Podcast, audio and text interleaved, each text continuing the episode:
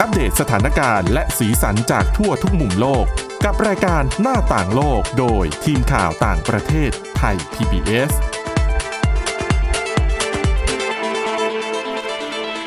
ต้อนรับคุณผู้ฟังสู่รายการหน้าต่างโลกนะครับ มาอัปเดตสถานการณ์และสีสันจากทั่วโลกกับทีมข่าวต่างประเทศไทย PBS ได้ทุกวันจันทร์ถึงวันศุกร์ วันนี้อยู่กับเรา 3 คนครับ คุณกรีน จิราวัตรมาสุขน้องจันจิรศักดิ์จันแก้ว และผมก้าวพงศธรสุขพงศ์ครับ สวัสดีครับ สวัสดีครับ คุณผู้ฟังครับ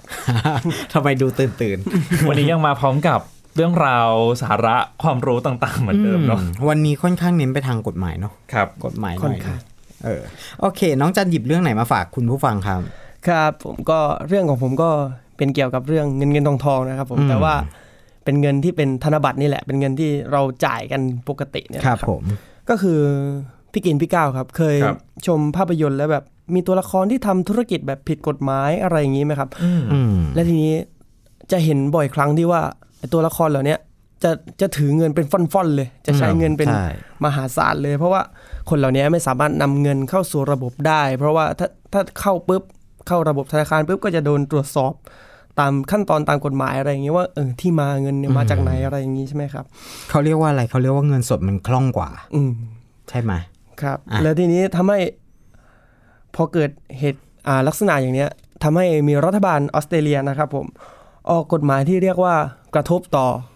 คนหลาย ๆ คนเลยรวมครับถึง ถ้าเป็นเราเนี่ยเราก็คิดว่ากระทบเหมือนกันนะครับผมก็คือห้ามออกกฎหมายห้ามจ่ายเงินสดเกิน 10,000 ดอลลาร์ เพื่อป้องกันการฟอกเงินและก็การเลี่ยงภาษี 10,000ดอลลาร์ออสเตรเลียเนี่ยก็ประมาณ 210,000 บาทไทยนะครับผมครับอืมโดยกฎหมายเนี้ยที่รัฐบาลออสเตรเลียกำลังผลักดันเนี่ยชื่อว่า the currency นะครับผม โดยมีรายละเอียดอยู่ที่ว่าการทำธุรกรรมเงินด้วยเงินสดเนี่ยระหว่างธุรกิจและบุคคลทั้งหมดเนี่ยจะต้องไม่เกิน 10,000 ดอลลาร์ออสเตรเลีย แล้วก็ใครก็ตามที่ทำธุรกรรมเงินสด มากกว่านี้เนี่ยจะถือเป็นความผิดทางอาญานะครับผมอืมเอาอย่างนี้ถ้าเกิดว่าเราจะไปซื้อรถคันละหกแสนเราก็ไม่สามารถจ่ายที่เป็นเงินสดได้ละสิ ใช่ ใช่ไหมใช่คทีรับนี้ต้องจ่ายเป็นเช็คหรือธนาคารทีนี้ปุ๊บเงินมันก็ต้องเอาไปเข้าไว้ในธนาคาร ใช่ มันจะเป็นแนวโน้มมันเป็นการดึงเงินสด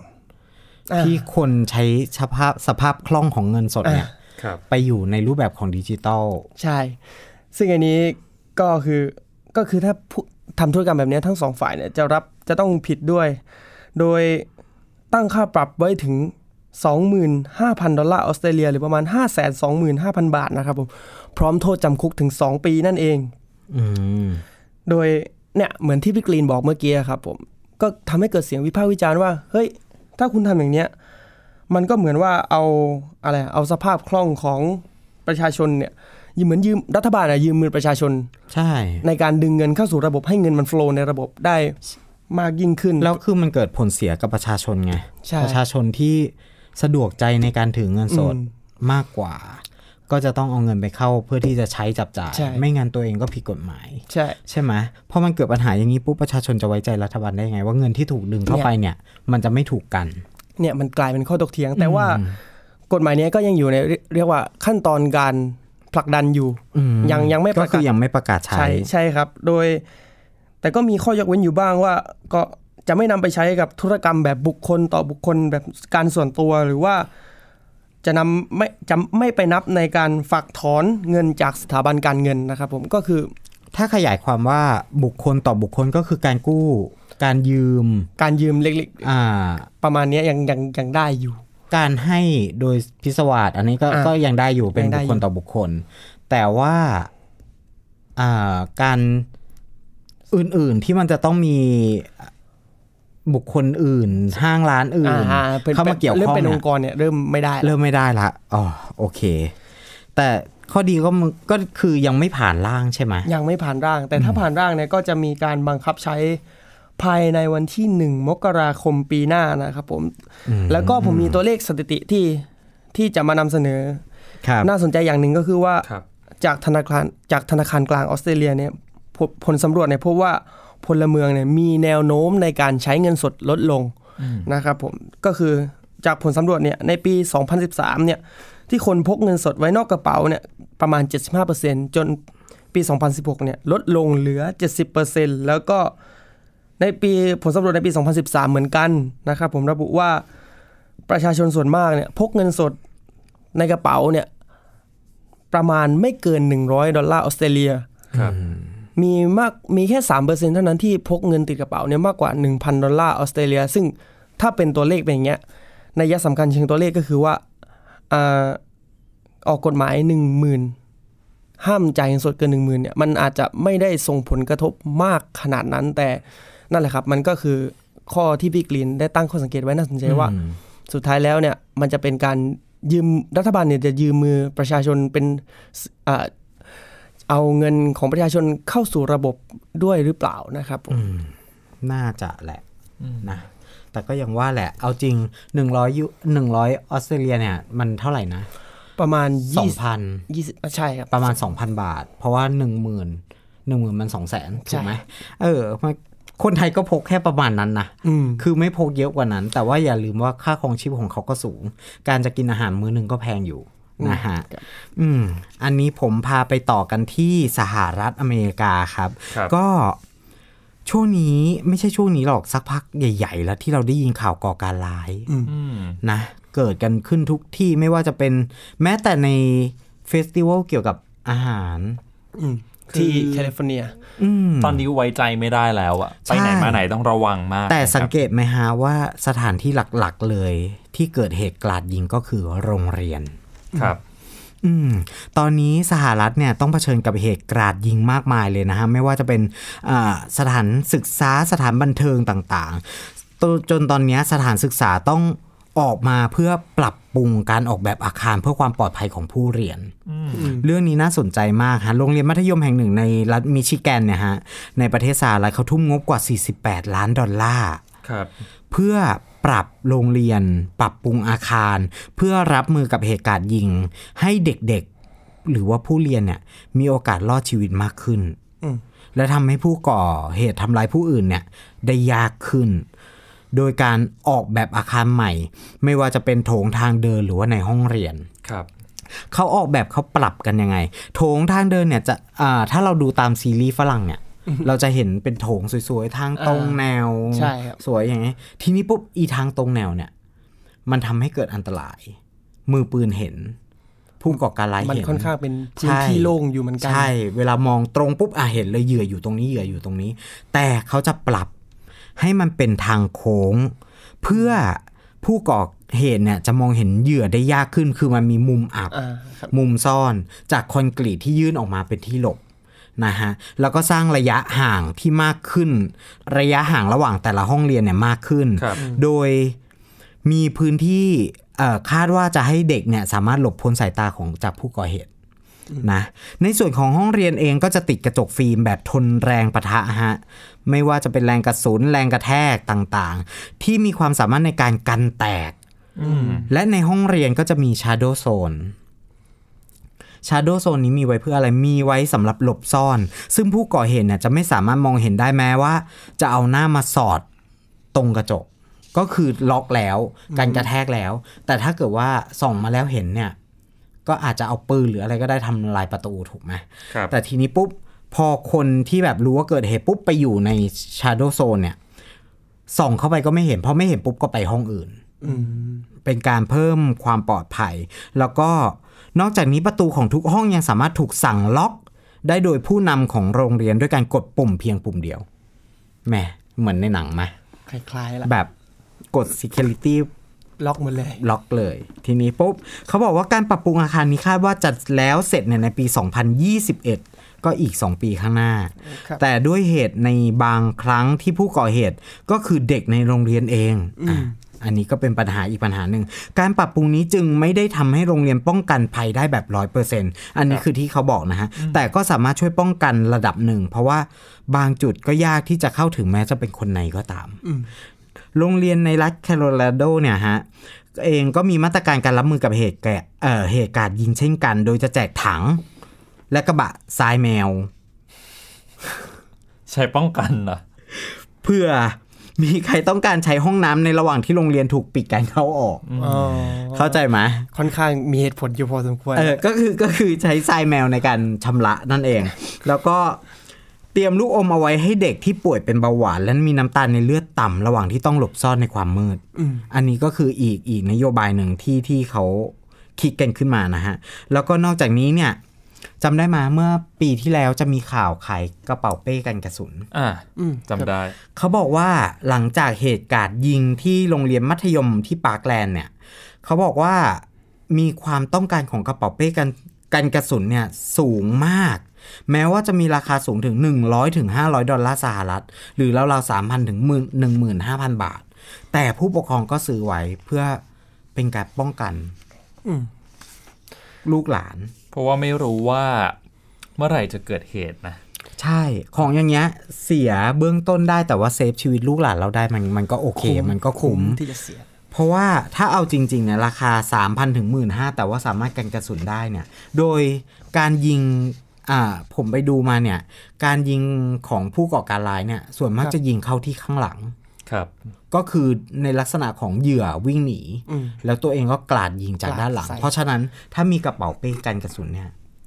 ก็นับว่ามีชัยไปกว่าครึ่งแล้วคือตอนเนี้ยลักษณะการกราดยิงหรือว่าการก่อการร้ายมันเปลี่ยนไปแล้วด้วยนะครับอืมคือมันกลายเป็น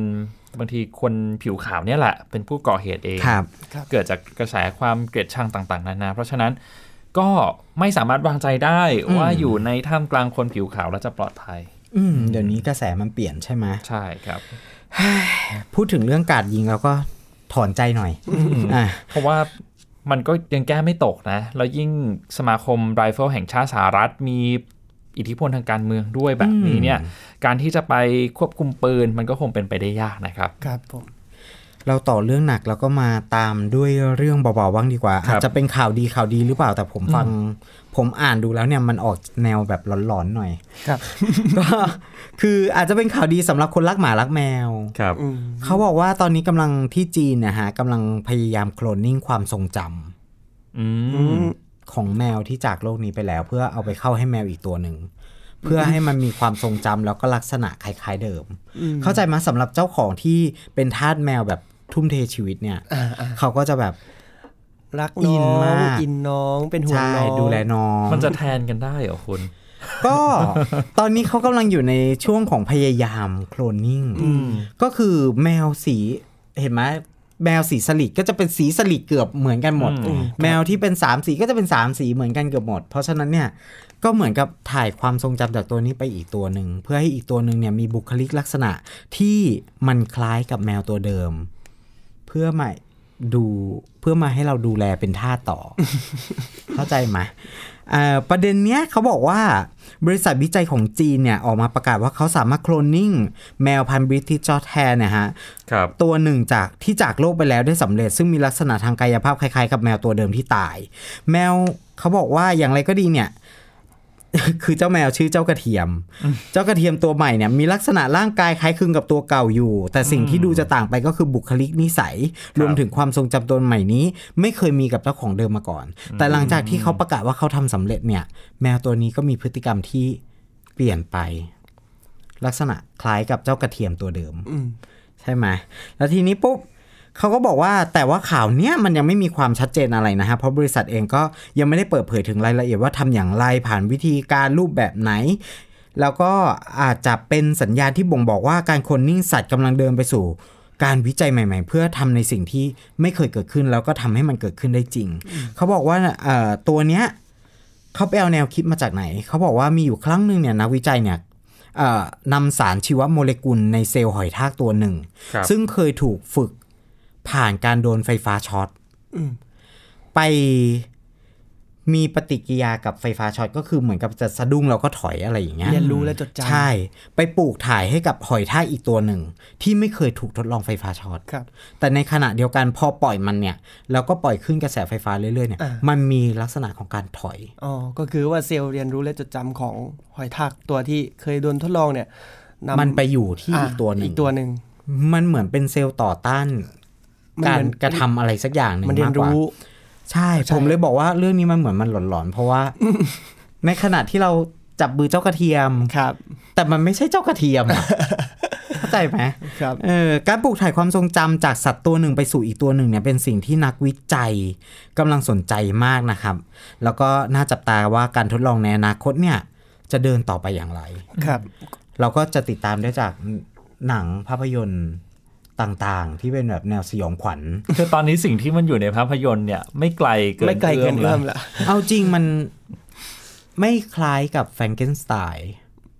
เนาะเพราะว่าแฟรงเกนสไตน์คือนำศพมาปลุกชีพใช่ไหมครับแต่อันนี้คือย้ายความทรงจำจากร่างหนึ่งไปอีกร่างหนึ่ง มันจะเหมือนกับซีรีส์ที่แบบโคลนสมอง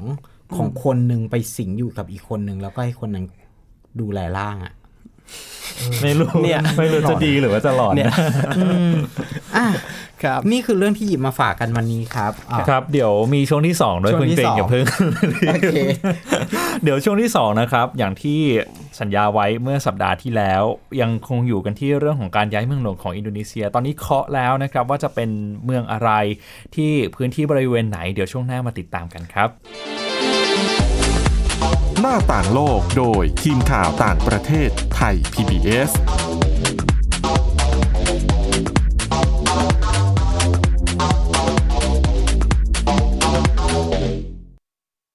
วันนี้การดูข่าวของคุณจะไม่ใช่แค่ในทีวีไทย PBS ให้คุณดูข่าวได้หลากหลายช่องทางถูกน้ำท่วมเต็มพื้นที่ เว็บไซต์ www.thaipbs.or.th/news Facebook Thai PBS News Twitter @thaipbsnews YouTube Thai PBS News ไหลล้นทะลักเข้ามานะกดติดสนันในการข่าวพร้อมๆกับหน้าจอไร้ขีดจำกัดเรื่องเวลา เข้าถึงรายละเอียดได้มากกว่า ไม่ว่าจะอยู่ณจุดไหน ก็รับรู้ข่าวได้ทันที ดูสดและดูย้อนหลังได้ทุกที่ กับ 4 ช่องทางใหม่ข่าวไทย PBS ข่าวออนไลน์ ชับไว้ในมือคุณ รงเรียนเลิกแล้วกลับบ้านพร้อมกับรายการ Kids Hours โดยวัญญาชยโย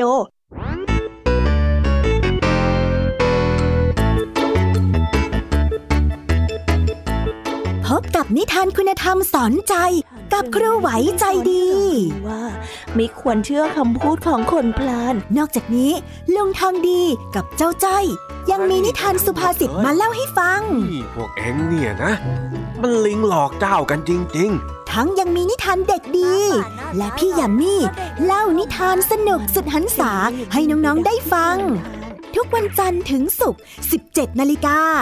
ทางวิทยุไทย PBS www.thaipbsradio.com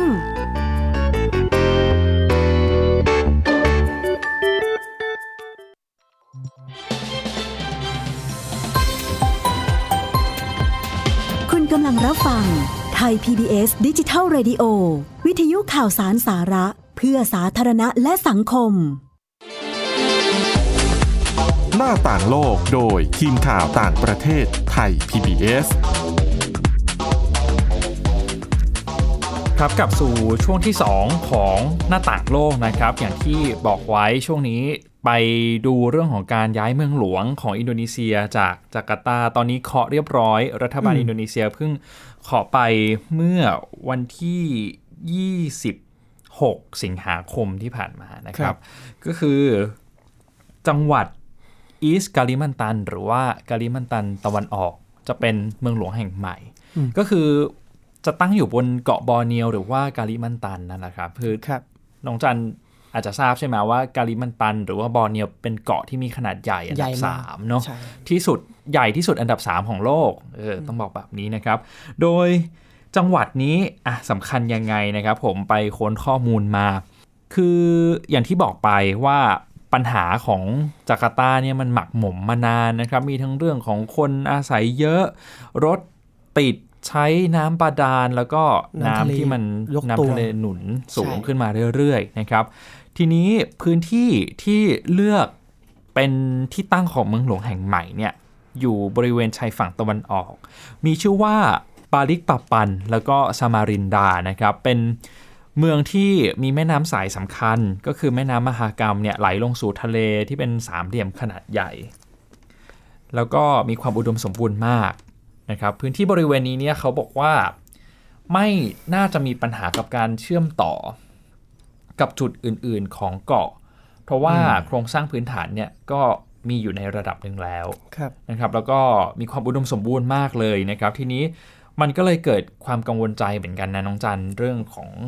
การที่จะเข้าไปตั้งเมืองหลวงแบบนี้จะไปกระทบต่อสิ่งแวดล้อมที่อยู่บนเกาะเดิมมันหรืแน่นอนอยู่แล้วอืมเพราะว่าถ้า เราใช้โปรแกรมแบบ search map เนี่ยเราก็จะเห็นว่าพื้นที่ของเกาะบอร์เนียวเนี่ยค่อนข้างที่จะเป็นพื้นที่สีเขียวเลยครับนะครับเพราะเพราะว่ามันมีความสมบูรณ์มาก